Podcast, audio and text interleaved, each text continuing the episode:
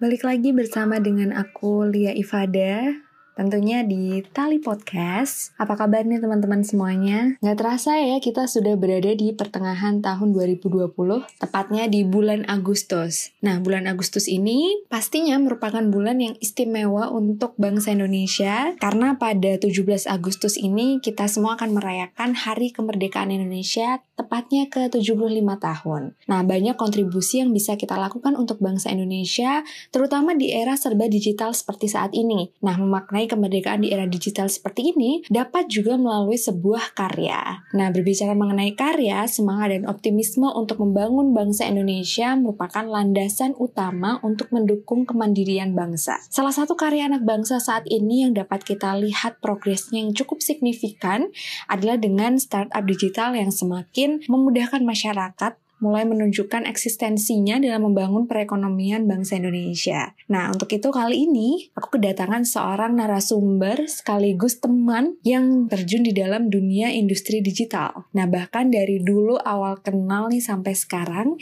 dia ini selalu aktif dengan ide-idenya, terutama soal bisnis.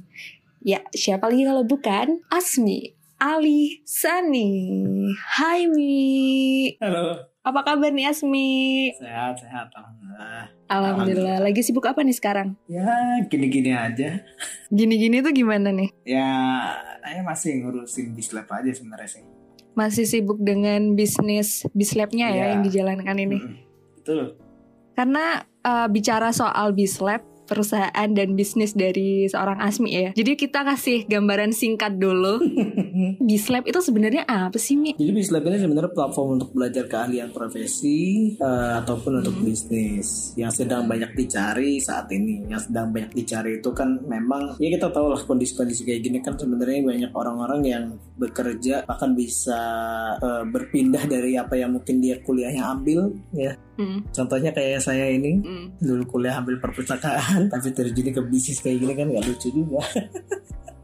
Itu ya maksudnya banyak berarti kan banyak hal-hal yang ini kan tentang keahlian ya atau skills. Lah demand skills kita nyebutnya yang sedang banyak dicari sekarang. Kan banyak profesi-profesi yang mungkin baru kita dengar akhir-akhir ini gitu kan atau mungkin baru di di ya 2018 mungkin 19 atau 2020 ini kayak misalkan content writer atau misalkan memang digital marketer kemudian ya banyak lah yang banyak ilmuwan baru orang data science juga yang suka ngotak atik ya data segala macam. Itu kan banyak kebutuhan-kebutuhan yang perusahaan yang sekarang dicari gitu ya.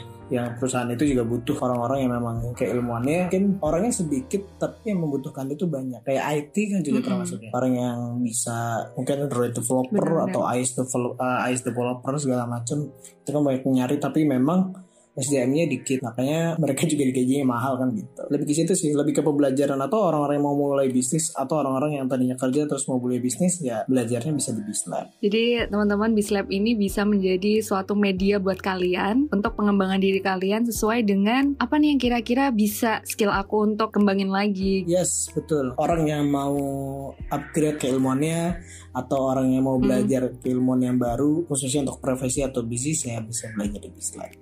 Gitu. Oke, mantep banget deh nih. Ini suatu ide yang luar biasa sih. Terutama di zaman digital seperti saat ini ya gitu. Nah, karena yang aku tahu juga, Asmi itu emang dari dulu dia memang suka banget terjun di dunia bisnis. Bahkan dulu kalau nggak salah kamu adalah head of entrepreneurship di BEM Undip ya Mi? Masa sih Mi? Ya kurang lebih begitulah, kurang lebih begitu. Tahun berapa tuh? 2016. Nah teman-teman karena dulu tuh awal aku ketemu sama Asmi Dulu kayaknya si Asmi tuh sering banget mengembangkan suatu bisnis karena dari awal dia tuh ngembangin suatu aplikasi Nusakos. Ya nggak sih? Dulu awalnya kita ketemu waktu kamu ngejalanin Nusakos. Bener-bener. Waktu zaman KKN. Tahun 2000 berapa sih itu? 17 kayaknya ya Pak. Ya? 2017. Jadi eh, sebenarnya nih kalau misalkan kita bicara soal dunia digital, dari dulu kayaknya kamu udah sangat tertarik untuk terjun ke dunia digital itu, ya, Mi? Betul, betul. Kenapa tuh? Ada yang menarikkah dari suatu digital bisnis? Challenge-nya sih. Tantangannya. Kenapa emang challenge-nya? tantangannya ya banyak sih sebenarnya. Ya orang yang nggak ya memang sampai sekarang juga nggak bisa mungkin hal-hal yang benar-benar teknis tentang teknologi juga tapi ya memang ya senang dalam dunia itu gitu loh. Gimana ya jawabnya? Ya intinya sih gitu ya maksudnya senang aja ya senang aja dengan tantangannya gitu kan belajarnya. Mhm. dan ya cara kerjanya juga karena kan kalau di sini kan kita benar-benar main eh, data ya bukan asumsi lah. Kalau misalkan kita kadang-kadang orang mau bisnis pengen bikin apa ya tinggal buka. Nah kalau ini kan harus nyesuaiin sama marketnya gitu kan. Harus sesuaiin sama yang dibutuhin sama di ya mungkin di masyarakat seperti apa gitu. Jadi sebenarnya tema atau konsep awal dari suatu bisnis digital itu lebih ke apa yang dibutuhkan oleh orang-orang yang ada di sekitar kita gitu ya. betul betul. Bukan apa yang kita mau. Hmm. kalau dari apa yang kita mau mah di mana juga bisa gitu kan. Apa aja juga bisa dibuka. Mm-mm. Itu yang bikin suatu tantangan tersendiri nggak sih, Mi? betul betul banget. Di situ. Ya memang senangnya tantangannya di situ. Kan bisa bisa ngobrol sama orang banyak gitu kan. Bisa ngobrol sama mungkin ya ya uji coba terus sih sebenarnya. Ya nyari banyak gue banyak. Kalau misalkan yang pakai aplikasinya itu banyak. Tapi kan pertanyaannya orang nyari banyak itu mau nggak ngeluarin duit juga Ah iya, bener juga. nah lagi-lagi kan kalau kita ngomongin bisnis kan juga kita bicara keuntungan juga ya Hmm. gitu bisa jadi banyak yang mau bikin kayak gitu tapi kalau misalkan dia bisnis nggak sustain dia hidup dari apa kalau mereka nggak ada yang bayar Oke, jadi kalau kita lihat kondisi saat ini nih, Mi, Hmm. eh, melihat kamu juga sangat tertarik dengan dunia digital. Nah, di mana saat ini yang lagi innya adalah adanya suatu pandemi COVID. Kira-kira nih, eh, COVID ini tuh bisa berdampak eh, signifikan nggak sih terhadap suatu bisnis digital gitu? Atau sebenarnya nggak terlalu berdampak karena ini digital gitu, bukan secara langsung? Gimana tuh, Mi? ya ada beberapa sektor yang langsung terdampak jelas kayak Hmm. mungkin sektor-sektor yang di wisata ya. Kalau misalkan sektor di wisata jelas yang bakal kena itu ya mungkin sektor-sektor yang bergeraknya di ya sektor kan misalkan pariwisata ya atau traveling yang berhubungan atau yang bersinggungan dengan itu yang bakal kena contohnya penginapan hotel ya mungkin beberapa ya bahkan ada yang udah ah, bahkan udah ada yang akad kaki dari Indonesia kan juga ada tuh kayak misalkan Airi Room kemudian yang mecat karyawannya juga banyak bahkan yang di bidang jasa macam Gojek aja kan juga nge-PHK banyak orang juga Hmm. itu khususnya orang-orang yang bergerak di Go Live-nya kayak misalkan Go Clean atau di Go Masak situ juga kan otomatis berhenti. Terus banyak sebenarnya yang terdampak itu banyak, tapi yang makin besar juga ada gitu loh. Iya. Apa aja tuh, Mi, yang makin besar karena adanya pandemi ini? Yang ber masih mereka masih ya mungkin kalau kalau misalnya kita bicara masa kayak Zoom ya. Zoom ini sendiri kan juga Hmm. mereka justru malah naik ya pakai kan kemudian sektor-sektor yang memang ya makanan juga naik juga sebenarnya ya beberapa makanan ya yang memang bisa di delivery juga naik antar jemput barang belanjaan ya misalkan ya itu juga naik juga ya pendidikan secara online ya alat-alat yang yang dibutuhkan juga itu naik juga gitu Sama dengan halnya kayak Bislab dong berarti ya. Pengembangan dan digital, ya nggak sih? ya bisa dibilang ah bisa dibilang kayak gitulah walaupun sebenarnya Bislab masih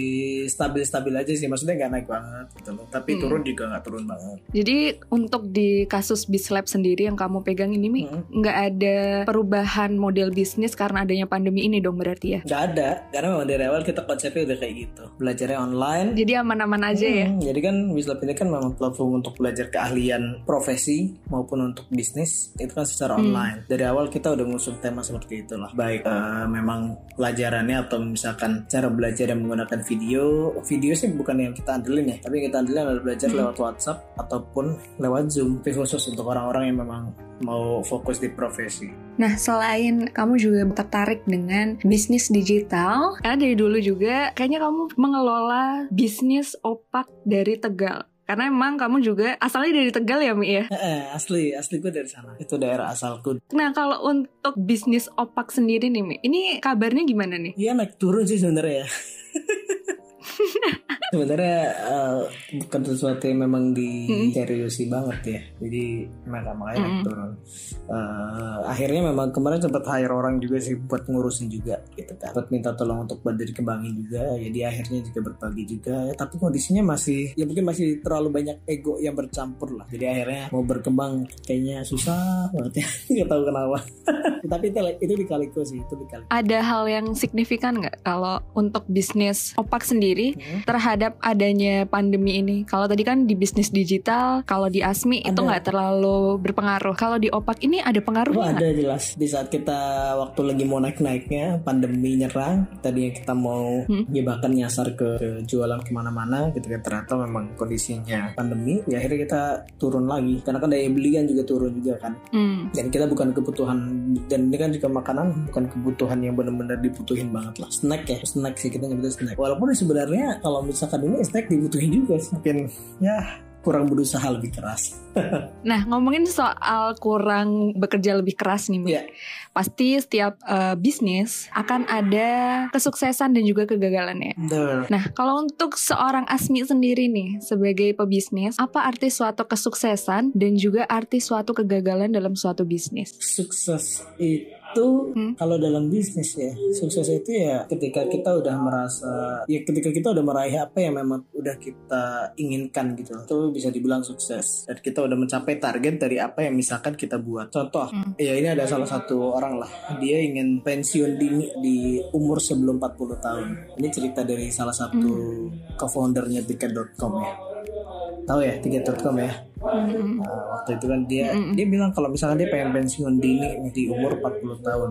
Kemudian Hmm. di umurnya yang baru 37 akhirnya dia bisa pensiun dini karena waktu itu perusahaannya dibeli sama Jarum Group yang menurut dia itu udah mencapai target dan itu udah mencapai kesuksesannya dia. Tapi kan menjadi tolak ukur itu kan sukses itu kan bukan berarti berarti eh, bukan berarti berhenti juga sebenarnya. Target sukses itu yang tahu adalah kita. Mungkin kita mau apa udah ngerasa cukup. Ya buat apa ya kalau buat aku pribadi sih sebenarnya Hmm. mau apa udah bisa mau misalkan mau beliin orang tua apa mau ngajak orang tua misalkan ibadah ke misalkan ke Mm-mm. Madinah ya ke Mekah umroh atau haji itu udah bisa Mm-mm. ya untuk ketika ada orang yang butuh kemudian kita bisa bantu ya menurutku itu udah bisa dibilang sukses juga gitu. Karena setiap orang punya target diri sendiri. Pokoknya apa yang kita targetkan kemudian kita bisa mencapainya ya menurutku itu udah suatu kesuksesan juga sebetulnya sih ya. Itu menurutku. Iya, iya. mungkin menurut orang sukses itu kan beda-beda ya apalagi dalam bisnis. Mm-mm. misalkan targetku misalnya bisnis bisa bisa jadi perusahaan yang dengan nilai valuasi sampai berapa ratus miliar tanpa diinvestasi misalkan. Ya, itu kan sebuah itu kan gitu ya Amin. Pasti itu kan sebuah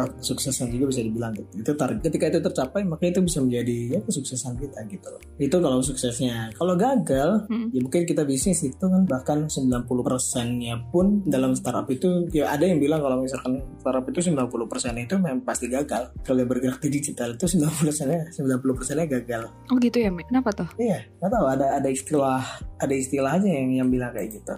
Tapi pada kenyataannya memang banyak karena apalagi dalam waktu hype-hype-nya gitu ya. Mm-mm. Gitu sih, banyak banyak. Kalau kita inovasinya berhenti ya kemungkinan gagalnya itu banyak banget. Tapi aku setuju banget sih sama uh, statement kamu tadi tentang kesuksesan bahwa sebenarnya sukses itu tuh lebih gimana ya? Cukup itu tuh udah lebih dari sukses juga sih. Kita bisa ngasih uang ke orang tua kita, kita bisa beli apa dengan hal yang cukup itu tuh udah lebih dari sukses menurut aku juga. Yes, makanya buat aku sebenarnya ketika ada orang butuh ya, kemudian kita bisa bantu orang yang benar-benar butuh lah, kemudian kita bisa bantu, ya itu buat aku udah Hmm. suatu kesuksesan juga sih itu. Ya bener banget. Nah dan tadi soal kegagalan, ini mungkin karena uh, terutama di dunia digital dan juga bisnis, pasti inovasi itu sangat sangat penting ya Mi ya. Betul. Di mana kita dituntut untuk terus berinovasi, terus mengikuti perkembangan zaman, perkembangan dengan teknologi. Just, justru malah gini sih sebenarnya. Hmm, Kalau di dunia digital itu faktor terbesar terbesar ya kenapa memang startup itu gagal itu sendiri ya karena sebenarnya dia nggak ada marketnya. Hmm. Ya, iya. Sebagai contoh apa tuh? Mi? Contoh ya, Mm-mm. pernah dengar kelapa nggak? Pakainya ki kelapa. Enggak. Makanya dia startup yang bergerak di bidang kriya. Kriya itu kan berarti kan barang-barang hasil karya tangan juga. Kemudian kayak misalkan oleh-oleh lah yang kita mungkin melihat kayak ada apa sih gayung tapi yang terbuat dari batok kelapa misalkan gitu. Nah itu kan sebenarnya kan bagus ya idenya. Mereka ngejualin eh, barang-barang yang unik lah bahasanya. Orang ketika mau beli oleh-oleh kayak gitu ya udah tinggal belinya ke sana Mm-mm. tapi bangkrut ya bangkrut karena apa ya karena nggak ada marketnya jarang orang yang masih orang lebih seneng mau beli oleh-oleh itu di tempat mereka jalan-jalan Benar-benar. benar ya nah, kan Benar-benar. Karena ada suatu sensasinya sendiri gitu kalau di tempatnya langsung ya. mungkin kalau di e-commerce nih e-commerce itu bisa disebut kayak macam Mm-mm. Tokopedia, kemudian uh, Bukalapak, Shopee itu kan e-commerce. Kalau di situ sih ada yang mungkin pernah dengar toko bagus kali ya. Toko bagus pernah dengar ya? Zaman dulu kan, Ya kayak pernah deh. ah, kayaknya kan konsepnya kan memang iklan baris berbaris gitu. Tapi apakah orang-orang udah terbiasa dengan itu kan belum. Ada waktu itu sih kayaknya toko bagus itu tahun 2013 kalau nggak salah ya. Itu akhirnya kan dibeli sama OLX tuh. Eh, di- dibeli sama siapa kemudian diganti namanya jadi OLX. Tuh. Jadi market juga penting banget ya Mi ya. Oh iya, jelas kalau misalkan di dalam dunia digital ya yang paling penting memang marketnya. Hmm, Oke, dapat ilmu baru teman-teman. Ternyata market itu sangat penting dalam dunia digital. Iya. Tidak hanya inovasi. Jelas, inovasi itu kalau misalkan kita terlalu berlebihan, kemudian orang nggak terbiasa dan nggak butuh buat apa gitu. Nah, contoh Iya benar-benar. BB dulu, BlackBerry. Dulu gimana orang gencernya sih main BlackBerry atau kita bahkan mendewa-dewakan mungkin di tahun 2010, 2011 kan kayaknya BlackBerry itu wah banget. Sampai akhirnya memang Android muncul dan HP-HP yang yang mungkin sekarang kita pakai ini bisa bisa bergerak lama bahkan sampai 10 tahun. Ya lebih malah ya dengan kondisi kayak gini. Kenapa? Karena waktu itu BlackBerry nggak langsung membuat mungkin HP-HP yang khusus untuk yang model Android segala macam. Sampai akhirnya marketnya turun. Gitu. Hmm. Jadi inovasinya juga nggak bergerak, ya sayang juga. Kayak lagi-lagi kita bergerak kan ngikutin market. Kalau apalagi di digital itu kan kita di digital itu ngikutin market intinya gitu. Ikutin pasar. Apa yang memang pasar mau, ya kita harus pakai itu, harus ngikutin itu. Atau misalkan gini, kayak Delone deh dulu. Jadi kan se- setelah Mezakos sebelum masuk ke Bislek kan bikin namanya Delone ya. Jadi ya dulu aku bikin Delone itu kan khusus untuk foto-foto wisuda, khusus untuk makeup makeup wisuda juga kemudian khusus untuk sewa gaun juga untuk wisuda gitu ya. Hmm. Kelihatannya keren tuh inovasi gitu kan foto wisuda tapi kayak punya pengawal foto pribadi gitu di wisudaan. Tapi targetnya cuman waktu pas lagi wisuda doang. Wisuda kan belum tentu semua ya belum tentu setiap hari itu kan ada wisuda gitu loh. Cuman momen-momen tertentu. Iya benar-benar benar. Kemudian kalau kita menghadapin masa pandemi kayak gini, apa foto wisuda kayak gitu masih dibutuhin? Otomatis bisa langsung bangkrut. Nah itu kayak Iya gitu. sih benar juga. Mungkin pemesannya lewat online, pemesannya lewat eh, website segala macam gitu kan. Tapi lagi-lagi kita ngelihat seberapa besar sih orang yang mau pakai jasa kita. Ternyata memang nggak terlalu banyak. Sampai akhirnya waktu itu Leolone berubah bentuk bisnis jadi untuk pembelajaran make up waktu itu. Sempat Oh wow, Iya. keren juga. Iya makanya waktu itu bergeraknya dari Nusa Kos orang yang kos-kosan kemudian bisnisnya dikembangin lagi Mm. ke Delone namanya. Kemudian baru kemudian sempat kerja juga gitu kan. Sempat kerja di Mm, mm, mm. Iya ruang guru waktu itu. Kita sebut di ruang guru. Ah. sempat kerja di sana. Ya sampai akhirnya memang ada di Bislab itu Wow. Nah, ngomong-ngomong soal pengalaman Asmi dari dulu gimana dia ngembangin Nusakos, kemudian ke Delone, terus sempat uh, join juga di ruang guru sampai akhirnya sekarang membuat sendiri di Slab. Dan kemarin Asmi pernah nge-share gimana dia berhasil memaksimalkan suatu platform LinkedIn dengan bisa terkoneksi dengan orang-orang yang memang relate dengan bidang kamu saat ini. Nah, sebenarnya nih Mi, gimana sih tips untuk bisa memaksimalkan platform LinkedIn itu sendiri? kalau mau maksimalin di sana ya Hmm? sebenarnya. Yang penting profilnya benar-benar diisi deh sebagus mungkin. Dari pengalaman kita pernah ngapain aja. Makanya organisasi-organisasi sosial yang pernah kita ikutin ya ditampilin. Kemudian pengalaman kita ditampilin. Rekomendasi-rekomendasi orang-orang yang mungkin pernah kita kenal atasan kita ya minta aja minta tolong isiin bahasanya di LinkedIn kita. Kemudian fotonya pakai foto yang memang jangan terlalu formal banget, juga jangan terlalu santai banget gitu. Kemudian, Oh gitu ya Mi ya? hmm, Kenapa tuh nggak boleh terlalu formal banget tapi nggak boleh terlalu santai banget tuh? kayak fo- ya kalau mungkin fotoku sekarang juga foto yang bukan foto formal banget, tapi juga nggak santai banget gitu. Mm, mm, mm, mm. Iya benar-benar benar. Gitu. Terus em, yang penting sebenarnya kita mencantumkan apa apa yang pernah kita capai sih.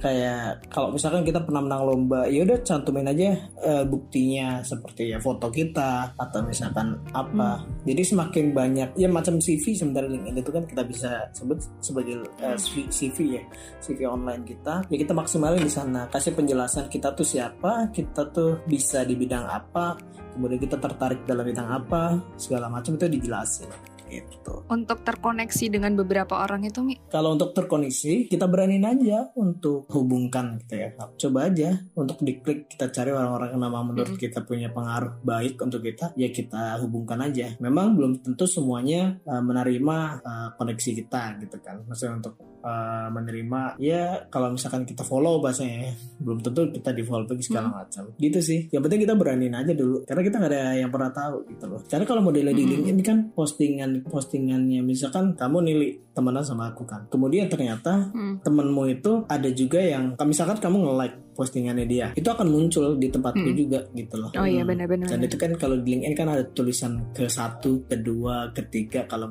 misalkan Hmm. nyadar ya. Nah ke satu, kedua, ketiga itu ya jangkauan kenalan kita sih. Misalkan kalau misalkan kedua, oh ternyata memang yang kedua ini temenannya sama kamu nih, makanya itu disebutnya kedua. Hmm. Kalau ketiga itu berarti kita nggak temenan sama siapa-siapa mungkin. Yes, Kayak gitu sih. Memang agak ribet sih sebenarnya. Kalau eh, ribet nggak juga. Yang penting memang profil kita, profil kita memang harus di Hmm. diperbaiki. Kemudian minat kita, minatnya ke mana, itu Hmm. perbaiki. Kayak misalkan ini nih aku baru ketika kita minatnya di bidang apa, ya maka mungkin LinkedIn bergerak untuk mencarikan juga apa yang cocok untuk kita. Kemudian bisa jadi profil kita nanti muncul di perusahaan-perusahaan yang lagi nyari eh, karyawan segala macam. Itu akan muncul. Profil kita tuh akan muncul di mereka Benar-benar. kayak ah kayak punya aku nih di minggu ini Hmm. aja dalam seminggu ini profilku muncul di Hmm. 74 pencarian perusahaan ya jadi akan kayak gitu modelnya naik terus Hmm. yang penting kita aktif aktif untuk ya, Hmm. ya bahasanya mah update status gitu kan aktif aja. Tapi ya Hmm, mungkin ini bukan tentang keluh kesah nggak jelas mungkin kayak di Twitter gitu kan. Beda. Ini platform khusus job portal jadi harus diperbaiki kosakatanya.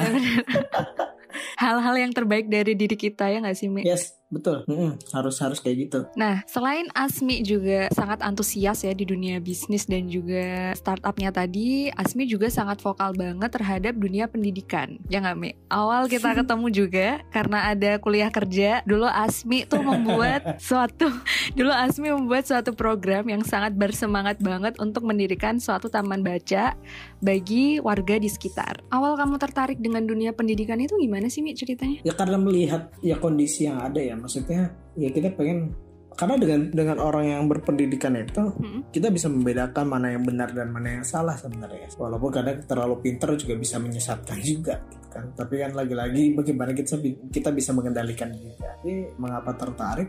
Ya ya karena keresahan juga sih keresahan pribadi sih sebenarnya. Kayak oh iya dulu eh, aku kayaknya belajar tuh kok ya senangnya buat sendiri aja gitu loh. Belajar tuh senangnya buat sendiri tapi nggak mau berbagi misalkan gitu.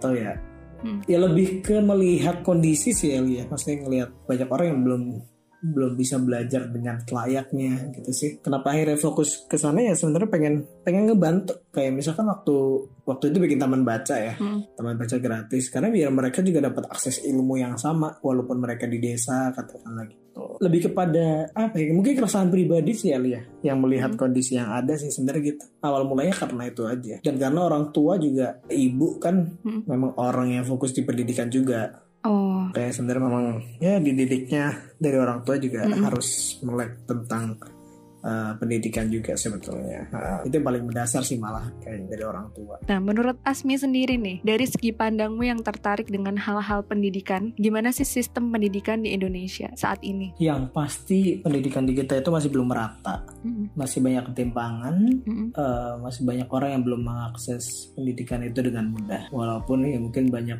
perusahaan yang mulai ya maksudnya banyak orang-orang yang sedang memperjuangkan itu juga ya mudah-mudahan memang ada hasil baiknya tapi ya kalau misalkan kita bilang sekarang masih belum merata lah ya Hmm. entah itu sistemnya masih berubah-ubah yang tadinya sistem sekolahnya bisa eh, berdasarkan NEM ya Hmm. kemudian sekarang pakai sistem zonasi yang banyak ternyata Benar-benar.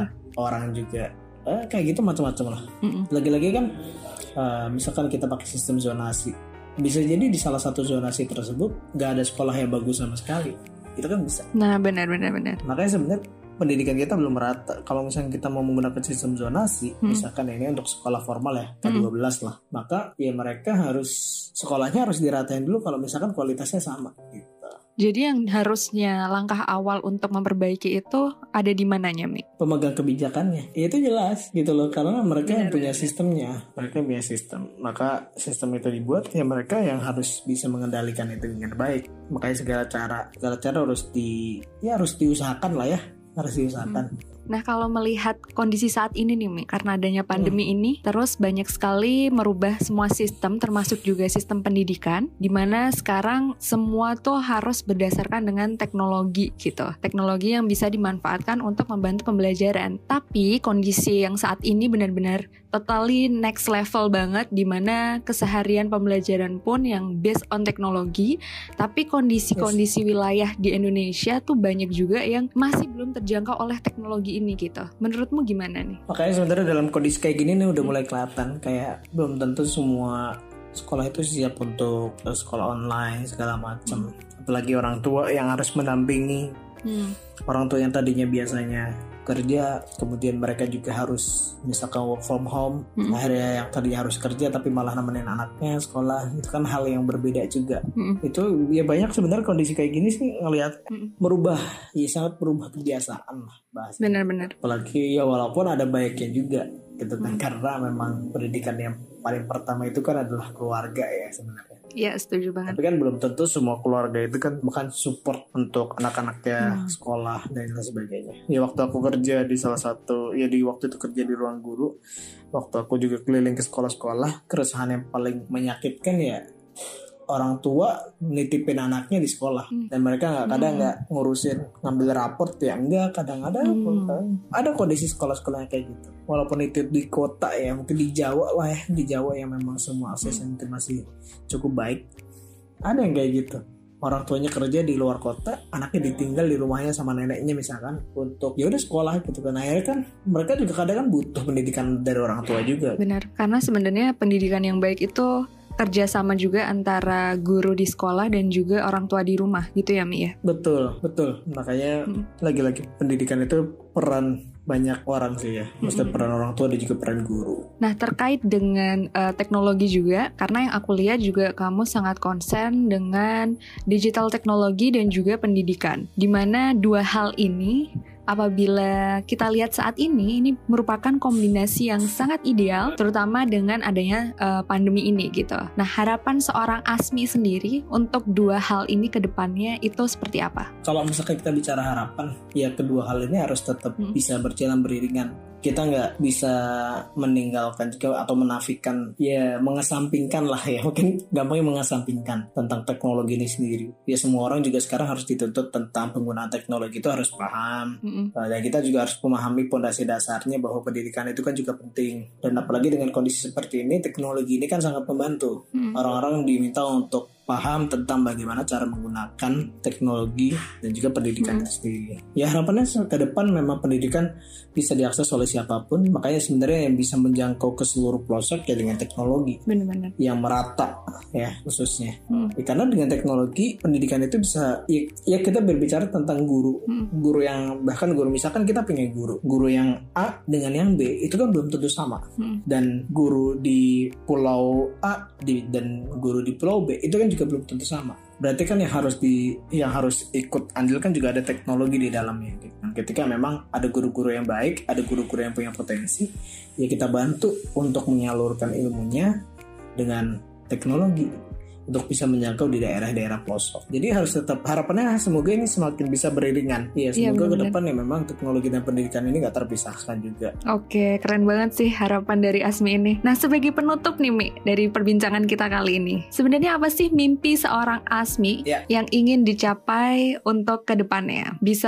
dalam hal apa pun deh, Mi, mimpinya. Bisa untuk negara Indonesia mungkin, atau buat kamu sendiri mungkin, gimana? Eh, dari dulu sih aku eh, mimpiku sebenarnya nggak muluk-muluk ya Hmm? cuman pengen jadi manusia yang bisa manfaat buat manusia lainnya udah memang nggak nggak spesifik tapi Hmm. kayak ya kita bermanfaat bisa ngebantu itu kan itu hal yang luar biasa sih Tapi itu impactful banget sih, Mi. Sangat berdampak untuk kehidupan semua orang. Mm, Gak tahu ya kenapa ini makanya kan jalannya macam-macam ya yang tak jalankan sebenarnya kalau misalkan banyak cara untuk kita bisa manfaat untuk orang banyak kayak mungkin jadi kepala daerah itu kan juga bisa bisa apalagi kalau misalnya jadi kepala daerah dia bisa memakmurkan rakyatnya misalkan gitu ya. Itu kan juga menjadi manusia manfaat. Menjadi seorang guru ya itu juga bisa menjadi yang orang manfaat juga sebenarnya. Ya, dan aku bisa memilih ya aku memilih jalan untuk menjadi seorang mungkin wirausaha ya bisa dibilang.